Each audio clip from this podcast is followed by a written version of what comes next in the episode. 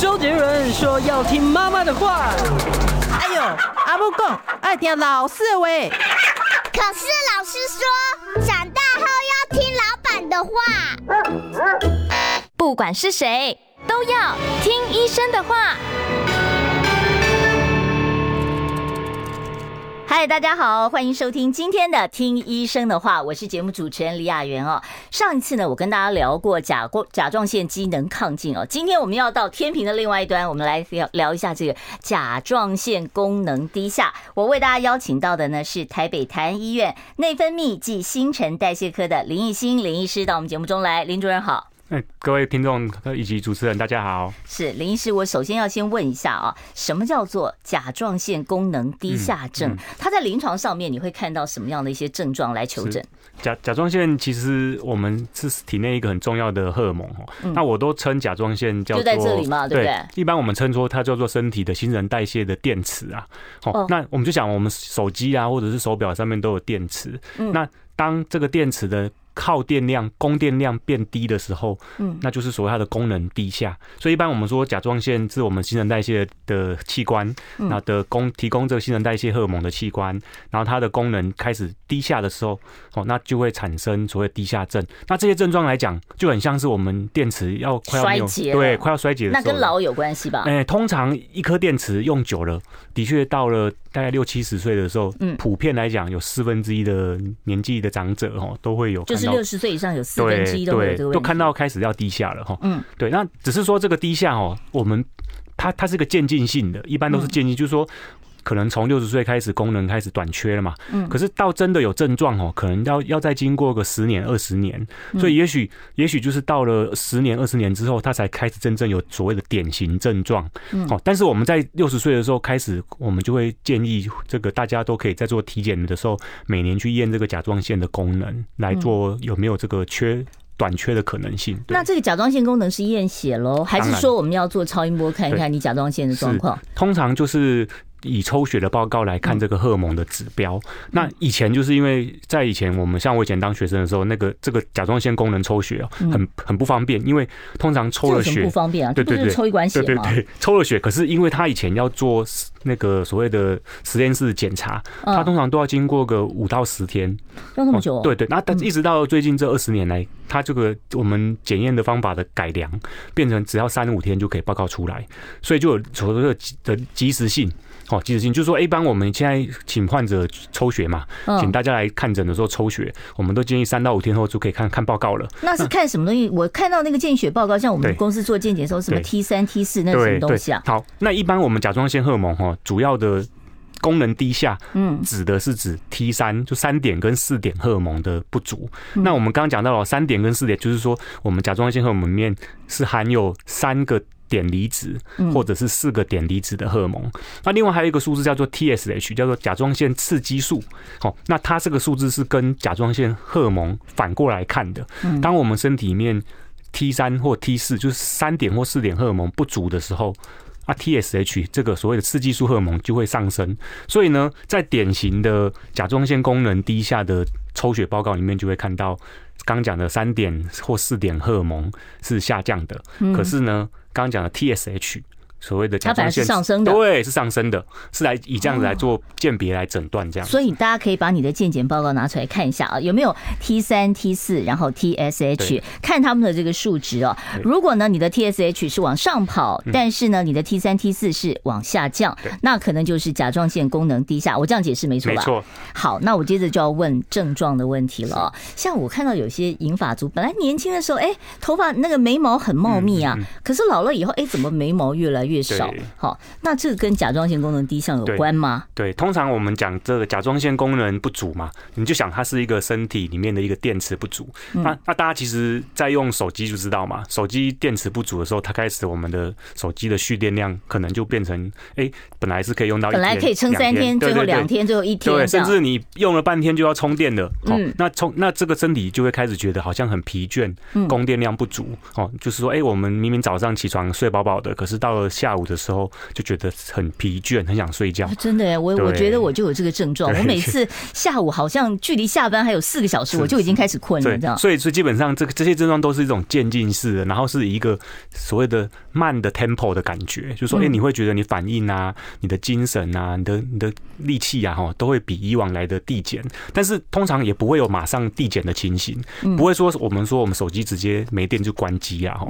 那第二个第二个症状比较明显，在低下上面来讲，其实也是都很不典型哦。我们知道我们玩我们玩用手机电池久了之后会发热嘛，对。然后之后久的时候，你发现那个我们手机的盖子会膨膨胀起来。对对对对对，我我我有一个手机就这样子变形，用太久嘛啊，这这时候我们拿去手机行，手机行的的老板就会说啊，你这因为手机没电池坏掉了，快坏掉了，所以就是整个膨胀起来。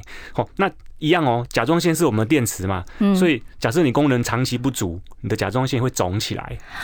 哎，过去大家印象中大脖子不是说指的是亢进啊？对，结果指的是低下呀。低下的时候其实也是会肿起来。哦，我们有没有那个大脖子的图啊？哦，今天好像对。好，我看一下啊，我们看看有没有那个脖子，哎，这个这个就是对，哦会就有有可能也会是肿，而且甲状腺低下的肿是两边都肿。哦，所以不会只肿一边。对对对啊，假设是肿一边的，那我们就会考虑到其他的诊断，譬如说甲状腺结节或肿瘤啦这些。哦，对对对。哦，这这肿到都已经看出来了，外观上都看出来了。所以，假如说两边甲状腺都肿的人，我们。第一个还是会先考虑它功能是低下或者是亢进，那它是肿两包还是肿一包？呃，两包都会肿起来，大部分都是两包都会肿两包。对哦，所以不是只肿一边这样子，没错。哦，是。对，所以在以前我们有遇到一个，他在大概在三十年前哦，那时候三四十年前，这个台湾那时候的的盐嘛，还没有说加点。加点，对，所以那时候大概在农村地区或者是在山上的时候，山上地区山上的的一些营养的问题了，因为碘就缺碘，所以大概有四分之一的的当地的的住民缺点的都会甲状腺肿起来，嗯，哦，那也是甲状腺缺点性的原因导致肿起来的的概的关系这样子。好，林医师，我们刚才讲症状的时候，我讲到说，哦，有的人这个眉毛会有点掉啊。那另外，其实还有人说，这个甲状腺功能低下的话，除了疲倦以外，还会有什么表情呆滞、声音沙哑，会会有这些症状发展吗？是的，刚刚提到声音沙哑哦，就是主要的原因是跟我们甲状腺肿起来有关系，因为甲状腺。里面走了两条特别的神经，其中一条叫做喉返神经，哈，它是控制我们声带的神经。所以，当你甲状腺功能不足，它这个组织会被迫增大，去代偿性的。出力，它就造成造造成一个所谓的慢性发炎，那它就会压到里面的神经，所以甲状腺功能低下也算是甲状腺的慢性发炎喽。没错，没错。哦，所以很多人说我老了以后，我年轻的时候我合唱团可以唱一部，我现在可能三部都有点困难，就会低八度了这样子。哦，所以这也有可能是甲状腺的这个 问题。对，那其他像说我们说这个落法啊，或者是肌少症、肌无力啦，这跟甲状腺也有关系。对，还有说所谓的记忆力变不好，很多都是在神经科。检检查，他担心他是不是有所谓早期的失智症啊？嗯，那他们一定都会验甲状腺功能。那所以甲状腺也会跟失智症有关联性啊？对，就刚刚讲的我们的传导差了，电池啊，电池蓄电量量不好啦，那我们的大脑的功能也连带连带影响到啦。对，嗯，所以我们今天这个主题其实就是手机电池来看你的甲状腺功能啊。其实这是一个很容易理解的一个 比喻啊。那另外就是想问一下，就是人家讲说更年期发胖，也有人。说你是因为甲状腺的关系啊，所以你发胖啊，实在不是你多吃。像我这样爱吃的人，我就会说，我不是自己吃出来的胖，我是因为老了甲状腺。这到底是不是会真的是所有甲状腺低下都会胖吗？对，通通常甲状腺低下哈，要到导致到胖哈，那它的胖它要低很多，对，而且它低了很久。那而且而且甲状腺低下导致的发胖哦，那比较像是水肿。水肿、啊、对对对，是什么样水肿？是按下去不会弹起来？对，就像我们这个喝太多水啊，然后吃太咸啊，然后那我们的脸眼睛的眼眼睛的眼皮都。普普啊，那浮浮的，哦哦，然后脚压下去都会会凹陷下去。哎，我一直以为脚上面的这个水肿是肾的关系，其实是甲状腺也有可能。它也会连带有跟它有关联性，所以所以这样子的水肿，就是我们叫做所谓的黏液性水肿哦。黏液性水肿，那就是说身上摸起来湿湿的，然后黏黏的，然后身上都摸得出来。对对对对，就是因为你全身上下甲状腺功能不足，你的代谢速度变慢而导致的。这个发胖。那那通常发胖也不见得看每个人的生活作息跟他经历的时间多久。假如他他这个已经很久都，比如十年来都是甲状腺功能不足，那最后他引发所谓比较严重的。功能低下，我甚至还遇过一个案例，就是因为身上都积水嘛。刚刚提到就是甲状腺低下会积水，粘液性水肿。那它发生在他的心脏上面，就变成心包膜积水。哇，这个很危险，那很危险，没错，那就是立即要住加护病房，然后要给他赶快做紧急的心包膜积水的引流。是，那所以我们如果说怀疑说我是不是有甲状腺低下，呃，然后出现这种粘液型的水肿的话，那是不是就是我自己压皮肤？那要压哪哪边的皮肤比较准呢？对，其实其实。以压我们所谓的大小腿小腿的前端，我们所谓胫骨前的水肿，但但是因为刚刚讲到。诶，水肿其实跟很多有关系，像肾也有对，跟肾脏、跟心脏啊，跟你吃的东西都有关系。所以，所以，所以一旦我们怀疑，我们就建议来医院做或来诊所来做个抽血，哦，那就可以把这个刚提到的那些诊断给排除掉，这样子。是，所以一旦出现粘液型水肿，就表示你的甲状腺功能低下已经到了一定严重的程度了，才会这样子吗？对对对。好，那我接着就要问了，除了老年人以外，年轻人难道都不会甲状腺功能低下吗？呃，甲状腺因为在年轻人身上也提到是跟电池的耗电量有关系嘛？抗进就有很多是年轻的，啊，大大家都以往都以为抗进就是一直抗进下去哦。嗯，那事实上不然哦，因为有一大群的女生，尤其是年轻的女生，有性别差异的。对，她在年轻比如二十岁、十几岁的时候，她是抗进表现。但是你想嘛，一个电池的耗电量它是固定的，嗯，哦，那理论上它要支撑我们到八九十岁嘛。可是她在年轻的时候，她因为过度工作。甲状腺亢进，然后又不能换个电池，对，它就是过度放电，所以到了三四十岁的时候开始。哎、欸，这个电池开始有点秀抖了，就是它已经就是不断的充电，不断充电，充太久了，对对对，导导致它的这个现在工作呃这个 overwork，对对对，所以然后就开始开始就变低下，对，所以有一大群的女生，她可能是这样子的关系。那她这个是跟什么有关？她这就是所谓我们临床上面叫做所谓的的慢性甲状腺发炎。那另外一个比较，甲状腺亢进也是慢性发炎的一种。哦，哦，这个东西就要特别厘清哦，因为以医学上面的发炎，不见得是痛或者是红肿 热痛，对，那。以甲状腺发炎，只要是它里面有所谓的弥漫性的的免疫在做所谓的功能上的异常，我们就称作发炎这样子。想健康怎么这么难？想要健康一点都不难哦！现在就打开 YouTube 搜寻“爱健康”，看到红色的“爱健康”就是我们的频道哦。马上按下订阅，并且打开小铃铛，就能医疗保健资讯一把抓。想要健康生活，真的一点都不难，还等什么呢？爱健康的你，现在就打开 YouTube 订阅“爱健康”。听众朋友，你所收听的是我们中广的《听医生的话》哦，我是节目主持人李雅媛。我今天呢要跟大家聊的话题是有关于甲状腺功能低下的问题。为大家邀请到的是台北台医院内分泌暨新陈代谢科的林奕欣林主任呢，在我们的节目当中哦，跟大家聊一聊这个甲状腺的问题。刚才我们其实讲到了，就说怎么样从血检来看你有没有甲状腺功能低下哦。呃，另外呢，刚才也讲到，就是说甲状腺功能低下有一些是跟年轻时候是。亢进老了变低下，那有没有就是一开始年轻人就得甲状腺功能低下的问题？有没有碰过这样的案例？有有的啊，通常这我讲就是因为它是一个慢性发炎，那它发炎的时候，它有时候会让它的甲状腺功能亢进，大部分是以这个部分来来进行。那有大概有十十到二十 percent 的女生刚开始的时候，年轻的时候，她是以低下来表现。所以其实甲状腺的功能，它其实是单看单看，哎，我们一出生的时候，它的甲状腺父母亲给你给予你的耗电量多少？嗯，哦，那所以所以其实很很难说说大部分是怎么样，但是必须来个别来看他的状况这样。它是母系遗传，对不对？哎，通常因为。特别是在女生身上有女性荷尔蒙的的刺激哈，甲状腺的的组织上面又有所谓的女性荷尔蒙的接受器，所以它特别会受到女性月经周期的影响，所以经常也造成说甲状腺疾患或疾病在女生的身上是比女男性来讲明显高出四倍左右。所以就是平均就是四个女生才会有一个男生是的啊有这个甲状腺功能低下的这个问题，对，或甲状腺其他的疾患这样子。哦，所以甲状腺所有的问题就是女。生真的啊，卡衰了哈。对对对。所以女生真的是就是你在做健康检查的时候，最好加做一个甲状腺的这个检查。的检查对。是。那我另外有一个问题就是甲呃桥本氏甲状腺炎，这又是怎么回事？它跟甲状腺的功能异常有关系吗？桥本氏其实是一个很有趣的，它是在我记得在一九九零年代的时候，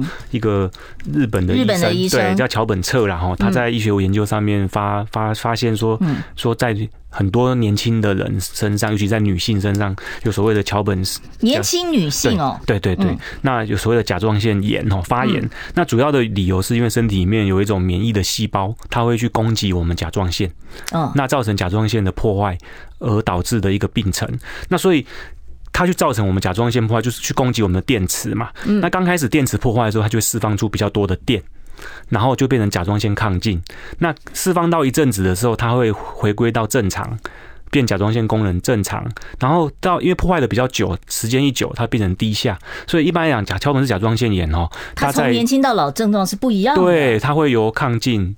然后到正常，甚至到低下的可能性。那这个桥本氏甲状腺炎，我在那个超音波里面看得出来吗？哦，可以啊，因为看到看到是什么样？我们是没有办法看到桥本氏，但是我们可以看到没有看到 桥本氏，看到哎，桥本氏那边，嗨，你好。对，我们我，但是我们也可以看到，他因为我们甲状腺被破坏的情形，是所谓典型的桥本氏的甲状腺发炎。它是会怎么样？这样它看起来就像是我们说一般砂质。对，一般我们甲状腺哦的构造看起来就像肥皂。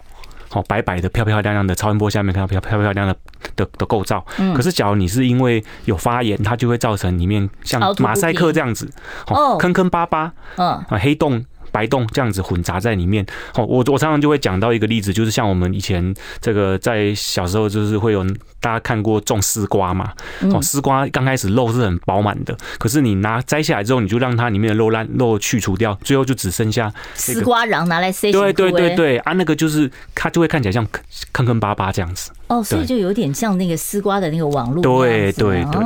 那这个桥本氏甲状腺炎，它跟甲状腺癌之间有没有关系？或者是说，我们说甲状腺功能低下、亢进，它跟将来发生这个甲状腺癌，有没有一个必然的连接？是是是。那呃，在医学上统计有看到哦，桥本氏甲状腺炎，好，到了年纪比较大、比较长的时候，尤其在女生在更年期之后，哦，那比较容易会有甲状腺功能低下的。的的这个盛行率哦，那但是也不用过于担心啦哦，因为这个盛行率大概就比正常人大概多个多个几 percent 而已啦哦，就顶多多个五到十 percent 哦。那在因为长期它就是有所谓的甲状腺的细胞去被攻击嘛，所以它就容易产生发炎。它是自己免疫对不对？对，它造成里面发炎。那发炎后，我们身体会修复嘛？我们身体都有修复，会产生结痂，那就会这结痂看起来就会像什么？甲状腺结节哦，就会看到里面好像有一颗一颗的东西。所以人家讲说，那个你在超音波的时候看到结节，就要赶快去穿刺一下，看到底好的还是坏的。但是假如是因为桥本氏导致的，通常就是结痂啦，所以也不用太担心。哦，那但是你说那会不会里面它因为结痂之后会再生嘛？嗯，它再长出来的。是坏的东西，会不会是坏的？那那就很难说了。那统计学上面看到了，大概不到千分之一的甲状腺。是有可能会是甲状腺癌啦，但是机会很低啦。嗯，对对，所以一般上还是超音波追踪跟细针穿刺来看就。所以一般来讲，就是甲状腺结节，你会需要更严密的追踪一下，然后看它的大小，是，然后看它的性质。没错。那另外就是我们在讲甲状腺功能亢进的时候，嗯，很多人都说，哎，有甲亢的女生好像突然间脾气就变得很暴躁。好，除了这个凸眼之外，这个让人很苦恼。另外就是哦，很容易发火。嗯，那第一下的话。会不会也有情绪上面的一个波动呢？嗯，低下普遍就是跟亢进来讲是反。反过来的。对对对，所以就是南，就是我们所谓的南南极跟北极，所以你就会觉得好像比较多一点惆怅啊、忧郁啊、心情低落啊，嗯，常常 Monday Blue 啦这样子。不是 Monday 哦，是这个 Seven Days，Every Day Blue，对对对，Every Day 都在 Blue 啊。那这会不会跟导致忧郁症？嗯，所以有一些身心科的医生，他觉得他已经给了很好的药物了。嗯，哎，奇怪，怎么？就让他很开心啊，怎么还开心不起来？然后帮他抽个血，才发现，哎，因为他有甲状腺功能不足了。嗯，那通常这样子的情形，就是需要各个我们所谓的要会诊吗？就是变成他要记得要去检查这个东西啦。哦，所以你在甲状腺功能低下的情况下，你的确会比较。呃，有一些负面的感觉，是的，然后会比较意气消沉，是好。但是这个如果说你做了一些治疗的话，是不是你这个呃跟忧郁症有点类似的症状就可以改善？通通常会恢复百分之五十以上的状况哦。对，所以其实很多其实是要对症下药。对，嗯，是像这种甲状腺功能低下，我如果不处理，它会越来越低，越来越低吗？还是说一定要积极处理？那您刚才讲说它也是慢慢的、慢慢发生的。那我我什么时候要介入？通通常像一般假设有警觉到甲状腺功能开始不足，一般就是我们说从抽血报告看得到了哈。嗯。那医学上面有一个很明确的定义，到底要不要治疗这个甲状腺慢慢不足？对。哦，刚刚提到嘛。那个三点跟四点甲状腺荷尔蒙，就是 T 三 T 四这样。对，那一般是低于正常值了。正常值是多少？呃，数字上可能每一家检验所不一样，但是就是只要是低于正常值，那再来是 TSH，嗯，通常是高于五以上。高于五。对对对，那开始就是低下的的的诊断了。那那通常我们说，通常这个低下要到两倍的时候。就要对，就需要积极那开始这时候就就开始有所谓的症状了，那开始就是要要治疗。是反过对反过来讲，就是五十 percent 的时候是还不用治疗的，可是二十五 percent 以下就要开始治疗了。好，我们要稍微休息一下哦，待会儿呢，在三十八分才会开放现场的 call in 专线。待会儿如果你有任何内分泌、新陈代谢方面的问题，都欢迎你拨电话进来呢，直接请教我们的林奕欣林主任。我们待会儿回来。我关心国事、家事、天下事，但更关心健康事。我是赵少康，推荐每天中午十二点在中广流行网新闻网联播的《听医生的话》。我们邀请到的都是国内数一数二的医疗权威，给你一个小时满满的医疗资讯，让你健康一把抓。除了收听以外，还要到 YouTube 频道上订阅 “I Care 爱健康”，按赞、订阅、开启小铃铛，爱健康三支箭，一件不能少。欢迎大家回到我们听医生的话节目现场，我是主持人李雅媛哦，拜托大家订阅一下我们的 YouTube 频道，我们是 I Care 爱健康哦，记得帮我们冲一下人气哦。我们今天跟大家谈的是呃这个甲状腺功能低下的问题，我知道很多银发族都有这个问题，可能你自己都没不知道说你有这个问题哦，所以我们今天为大家邀请到的呢是这方面的专家，台安医院内分泌暨新陈代谢科的林奕欣林医师在我们节目现场，待会儿呢我三十八分会开放现场的扣印专线，到时候你有。有任何像糖尿病啦，或者是甲状腺的功能的问题，都可以打电话来问林医师哦。林医师，我们刚才讨论到这个甲状腺功能低下的这个原因的时候，忘了问一件事情，就是如果说他是因为甲状腺动过手术，嗯，好，不管是结节啦，或者是甲状腺癌了啊，动过手术以后，那会不会就导致说他就终身都是甲状腺功能低下呢？嗯，通通常像甲状腺癌症切除的话，对，都大概都会做全切除了。哦，全切除。那那之后就是开始，就开始。在你人生当中就漫长的要补充甲状腺的药物了哈。嗯，那一般甲状腺全切除哦，有做过研究发现，全切除的大概我们身体在年轻的时候会需要用到一百到一百五十毫克的维克的甲状腺荷尔蒙。这是每个每天的剂量。对对对对，就像维他命一样哦，你每天必须吃的，那不然的话你功能会不足。那假如你是做所谓年纪到长的时候，就是说我们身体开始代谢会变慢嘛。嗯。那也许到了六七十岁之后，也许这个一百到一百五十毫克的剂量就可以往下调。对对对。哦，所以意思就是说我年纪大了，我新陈代谢已经变慢，我用不了那么多的。是的，是的，是。能量的时候，我就可以。所以这个药物也不是说我吃一辈子都吃这个高剂量。对对对。我可以慢慢降下来。平时还是要靠靠这个一年半年的抽个血，看看你甲状腺的功能有没有在合理的范围里面。是。刚才就有听众朋友在 YouTube 上问，他说，呃，他。现在呢，如果说补充这个甲状腺素哦，那这个会不会有副作用？刚才您提到这个副呃，这个是复形剂，可能造成一些问题。我不晓得在吃这个药，在您的患者跟您反映的副作用比较常见的是哪些？对我们一台湾大大致上甲状腺荷尔蒙叫做左旋甲状腺素了哈。嗯，那。它有台厂的，也有跟原厂的，但实际上效效果有差吗？效果差不多。那主要的差别还是在复形剂了哈。嗯。那当然，复形剂会对每个人有影响不一样。有的人吃了复形剂，告诉就是吃里面里面的复形剂，复形就是说它。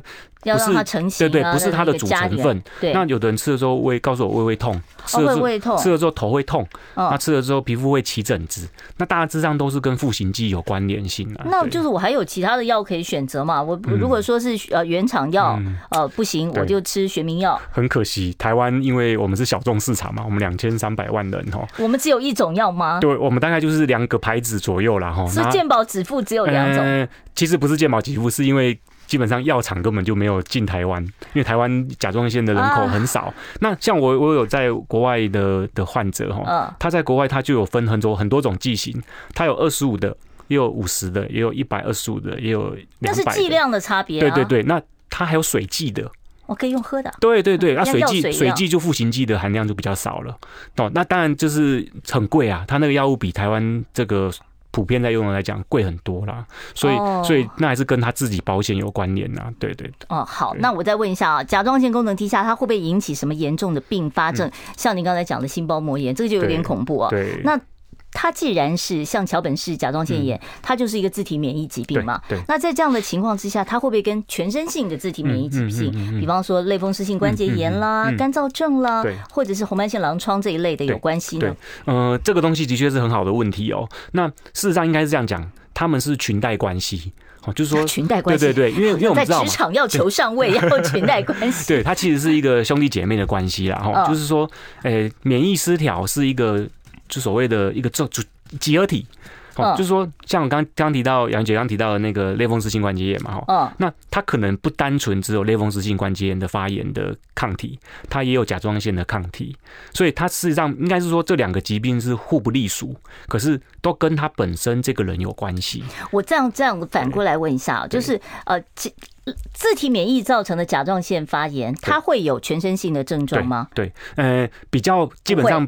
症状来讲，就是根据是它甲状腺功能高或低来表现比较多。对，好。但是如果说你本来就是一些全身性的，像类风湿性关节炎这类的自体免疫疾病，你就反过来是比较容易出现。它也会合并有其他甲状腺。对对，就但是在治疗这个免疫的问题之的时候，其实免疫科医生都会抽血。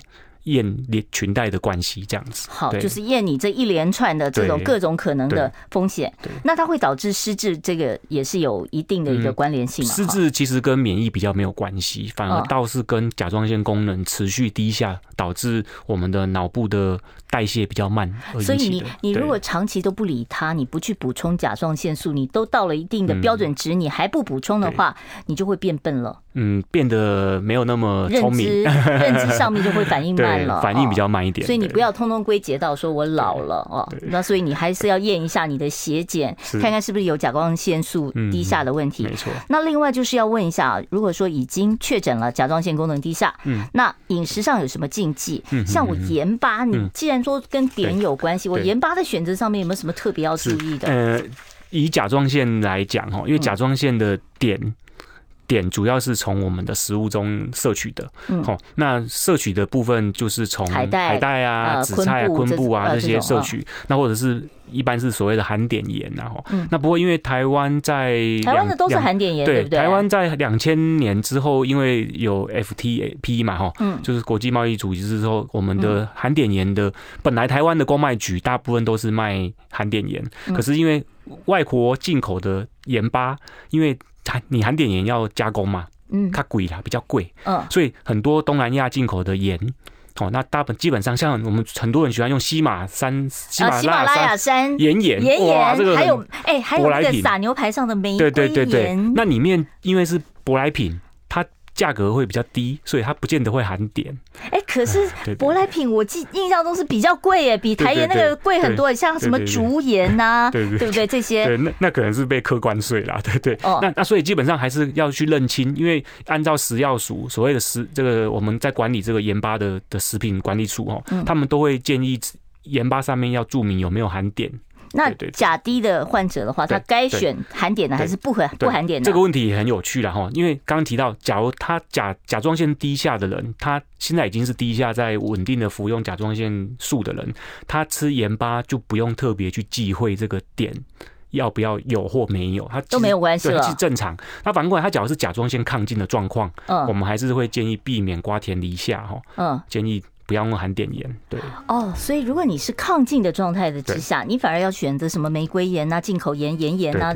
然后如果你是低下，就没有这个问题，是是是，你吃国产的台台台台盐的盐就可以了。对对对，是好。呃，我们要稍微休息一下，待会儿我准备开放现场 call in 专线。想健康怎么这么难？想要健康一点都不难哦，现在就打开 YouTube 搜寻爱健康。看到红色的爱健康就是我们的频道哦，马上按下订阅，并且打开小铃铛，就能医疗保健资讯一把抓。想要健康生活，真的一点都不难，还等什么呢？爱健康的你，现在就打开 YouTube 订阅爱健康。我们现场呢，准备要开放我们的扣音专线二五零九九九三三二五零九九九三三。啊，其他外县市的听众朋友，麻烦你加个零二。我们现在开始接第一位听众朋友的电话。你好，请说。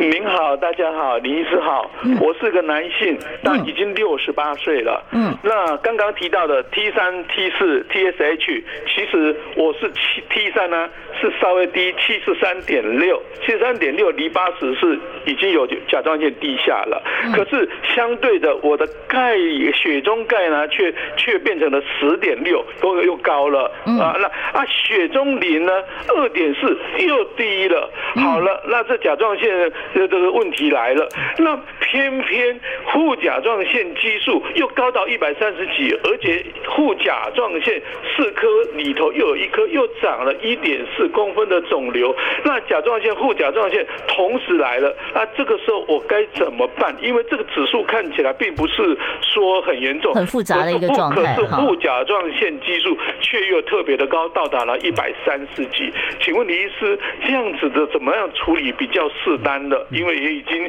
接近七十岁了，谢谢。好，我们听听看林医师的建议啊、哦。对，呃，我们这位先生哦，当然，因为刚提到的这些电解质嘛，嗯，主要都还是跟所谓的肾脏性疾病有关联性。我我猜测啦，哈，当然这个不知道是不是这样、哦。所以是肾功能的问题。对，我在想应该是跟肾脏功能有有关联性。那、嗯、那我想你也你也。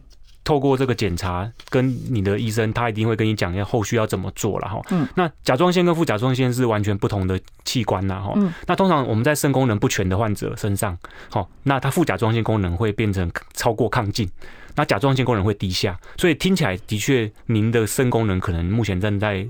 医院医生那里追踪，所以可能要跟好好跟你的肾。所以这个问题是在肾，而不是在甲状腺。所以我们要就是正本清源，要先把肾给处理好。可能比较跟肾脏功能有关联性。好，然后甲状腺的功能才能够才会比较稳定一点。影响到的，对，是好。它所以它等于是一个呃，是间接导致的一个结果。我们接下一位听众朋友电话，你好，请说。啊，请啊，我跟你讲啊，我是甲状腺低下，我今年八十三岁。是那个那个那个医生看哦，以前是给张天军看。哦。张教授，他他说没有，他没有给我吃药呢。后来他太远，太大，我转到别个地方看。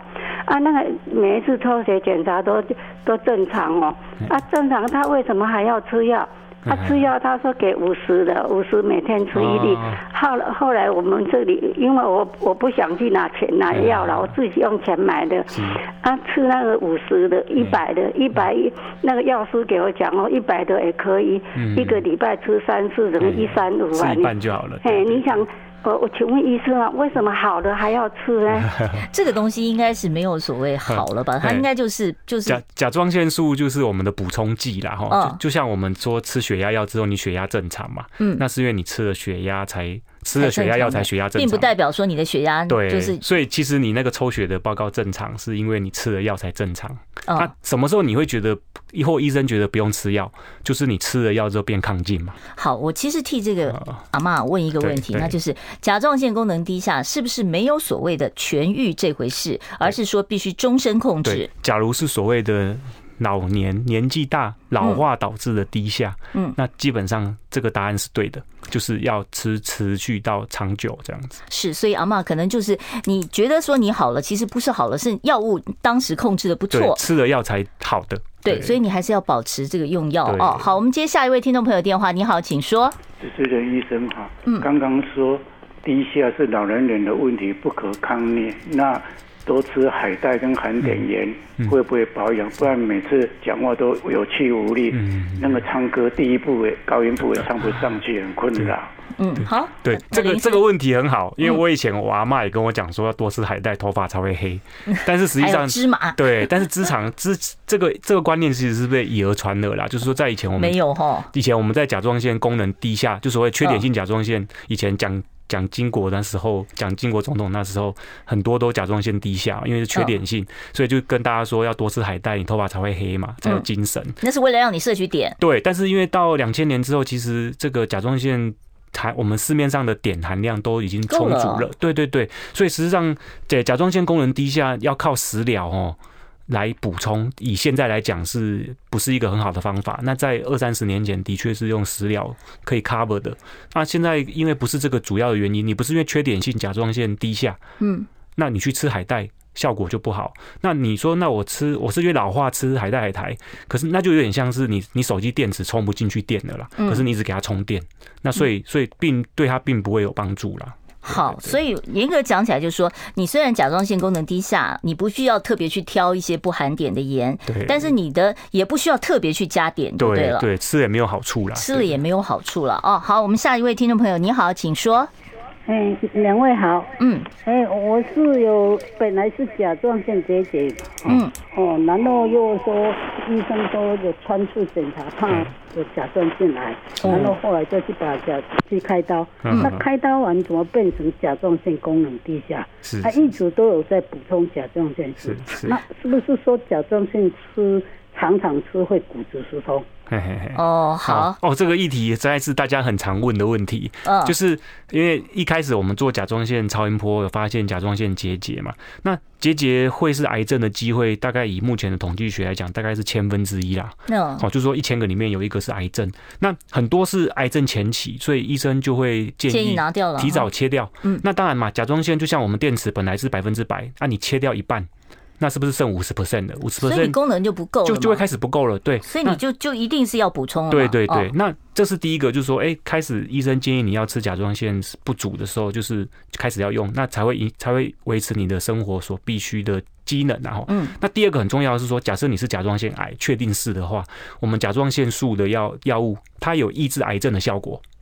嗯，所以所以基本上它会预防你其他的再复发了。对对对对对，所以其实很重要这观念哦。有时候医生可能来不及跟你讲，你就已经走出去了。那会骨松吗？哦，通常骨质疏松哦跟吃甲状腺药物没有关联，没有关联。可是你假如吃一直吃自己买药吃都没有抽血，然后你的甲状腺功能都不比你补的还要超过，嗯，那就有可能会变成骨松。嗯哼，那是变成药。药物导致的甲状腺亢进，所以不要自己乱补了哈，需要跟那个新陈代谢科的医生做密切的这个配合。而且阿妈刚才其实林医师讲的蛮清楚，就是因为你的甲状腺已经部分切除了，所以呢，你的机能本来就不足，所以你恐怕真的是就要一直补充甲状腺素。好，我们呢稍后会继续开放我们现场的 call in 专线啊，我们的现场电话是零二二五零九九九三三零二二五零九九九三三。听众朋友，如果说你有啊有关于内分泌啊。啊，还有新陈代谢科方面的问题哦，像你们最常见的应该处理就是糖尿病的问题，对不对？对，糖尿病，糖尿病在我们门诊的呃。几乎七成哦，七成以上是。然后另外甲状腺的问题，现在其实也蛮多的。对对，以前说糖尿病是，以前说是是肾脏病是台湾国病嘛。嗯，事实上现在是糖尿病是台湾国病的。是，对对。那有甲低的这个患者，生活饮食上面，您有没有什么特别要提醒的？甲甲低的患者基本上就是根据他的年龄来做饮食调控，然后，嗯，那刚刚有提到说含碘盐哈，我觉得甲低的患者来讲，呃，医生基本上都会建议这个不用吃太多啦。嗯，那。但是就是你正常吃也没有关系。对，好，我们稍微休息一下。我关心国事、家事、天下事，但更关心健康事。我是赵少康，推荐每天中午十二点在中广流行网、新闻网联播的《听医生的话》。我们邀请到的都是国内数一数二的医疗权威，给你一个小时满满的医疗资讯，让你健康一把抓。除了收听以外，还要到 YouTube 频道上订阅 I Care 爱健康，按赞、订阅、开启小铃铛，爱健康三支箭，一件不能少。我知道还有听众朋友在 YouTube 上提出问题哦，我稍后再来回答。我们先来接听下一位听众朋友电话。你好，请说。哎，喂，你好。嗯，哎，那个。主持人吗？哎、欸，是我在听。哎，我现在现在广告，我我哎，不好意思哈，我我想要请教这个问题，不知道是不是内分泌问题哈？嗯、就是我的脊椎啊，脊椎嘿，然后那个前面是胃，前面是胃，然后后后面脊椎那个部分哈，左左侧左侧那个地方哈，有有一个硬块突然长出来的哦，不是说好像这一两天突然就变大了，然后站的时候。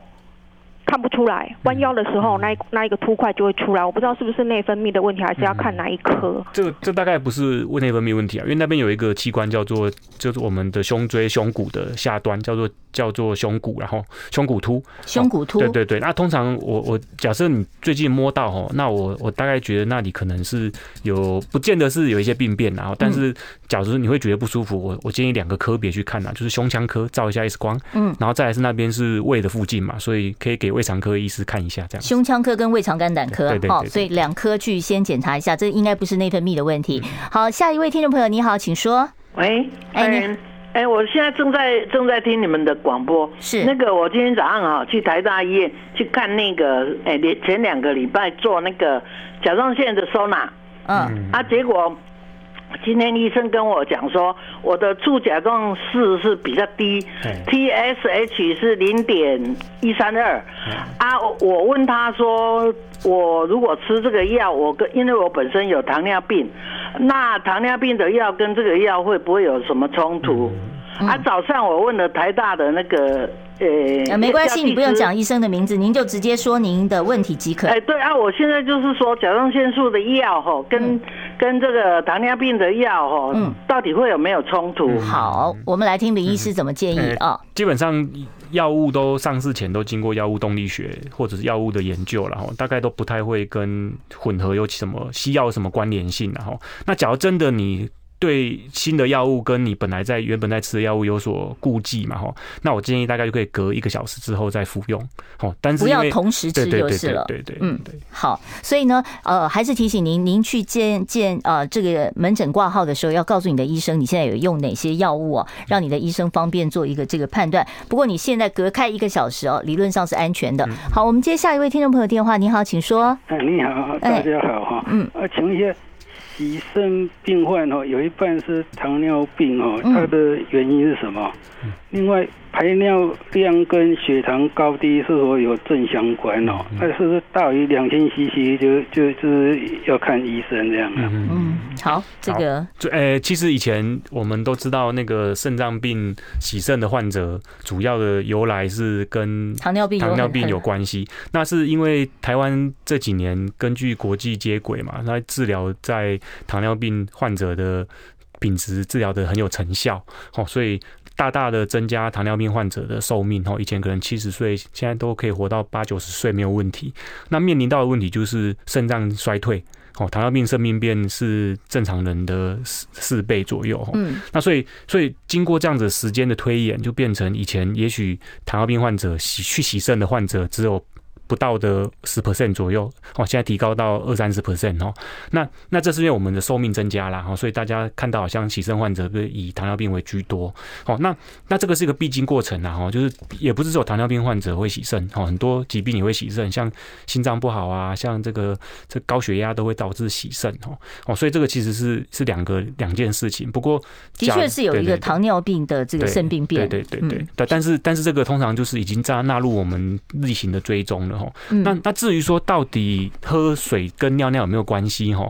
嗯，假如你血糖控制好的话，大概不太会有。多喝多吃多吃多喝多尿的这个症状，哦，那那假如你发现你喝很多水，然后你尿尿解不干净，然后以男生来讲，通常我们还是会考虑射物腺的问题啦，射物腺肥大或者是对对膀或膀胱过度过动症这样子。好，我们来回答这个在 YouTube 上的问题哦。他说，如果我手术拿掉了结节，中断吃荷尔蒙，出现了身体不舒服，我该怎么办？嗯，嗯，那通常因为你通常这个都是开完刀之后医生会开给你的药物嘛，那你出出现不适，你理当。赶快要回诊了哈，跟你的手术的医生这个讲到，就是这个药物会给你一些对对，看看看到底是哪个方面的，是不是跟甲状腺这个中断之后产生的症状有关联？它中断吃荷尔蒙是指甲状腺素吗？还是不晓得是不晓得，因为有有时候甲状腺拿掉，他也会请你吃维他命 D 啊，哈，或钙这样子哦。那有的人拿掉之后，甲状腺会顺带会不小心会拿拿到所谓的副甲状腺，那有可能。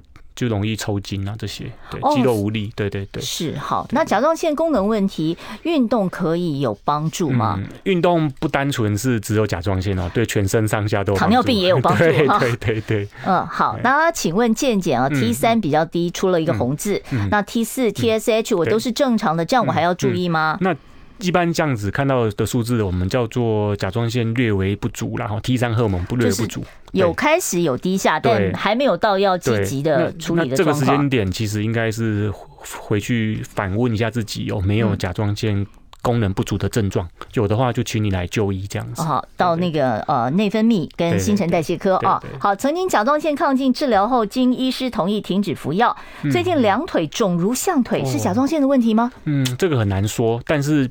基本上可以先从甲状腺的问题先插起哦。嗯，对对。好，所以甲状腺的问题确实是有可能出现水肿啊。对对，就像我刚刚提到的那个甲状腺低下导致的黏液型水肿的哈。是。好，他说我曾经验出有类风湿性关节炎，那有没有可逆性呢？我用生活方式来改变，可能吗？嗯，类风湿性关节炎是免疫的过敏免疫风湿科了。那那这个其实呃，通常应该这样讲，就是说我们免疫在每个时间点会有不同的表现。比如说我们年轻的时候可能免疫力比较强嘛，啊进。入更年期或者是年纪老的时候，免疫力就稍微弱一点，所以的确在临床上面看到有的后来这个免疫的抗体都下降了，哦，是因为跟老化有关系啊。好，最后一题啊，我们就来回答说，呃，请问一下林医师，甲状腺亢进跟低下怎么分别？症状上是两个极端，对，两个极端。那当然以以我们医学上面来讲，抽血就可以厘清哦，很清楚。对对，你就是看你的 T 三数值、T 四数值跟 TSH，T 三 T 四如果是往下就是低下，往上就是亢进亢进哦。好，那本身是桥本氏甲状腺炎的患者，这个疾病会不会影响肝功能？会吗？嗯，大概不至于，对，不至于哈，所以也不用太过担心。那每次做甲状腺的这个血检追踪的时候，需要加验肝功能吗？嗯，也不用。好，但是假设你是本身有在吃甲状腺亢进的药物，它是透过肝脏代谢的，那我们基本上建议半年抽一下血，肝功能要验一下。好，所以如果你已经有这个低下的问题的话，就是每半年都要追踪一下，好，看需不需要积极用药了。对，好，今天我们非常谢谢台安医院内分泌暨新陈代谢科的林医欣林医师到我们节目中来回答了这么多听众朋友的问题，谢谢林医师，谢谢杨云姐，谢谢各位听众。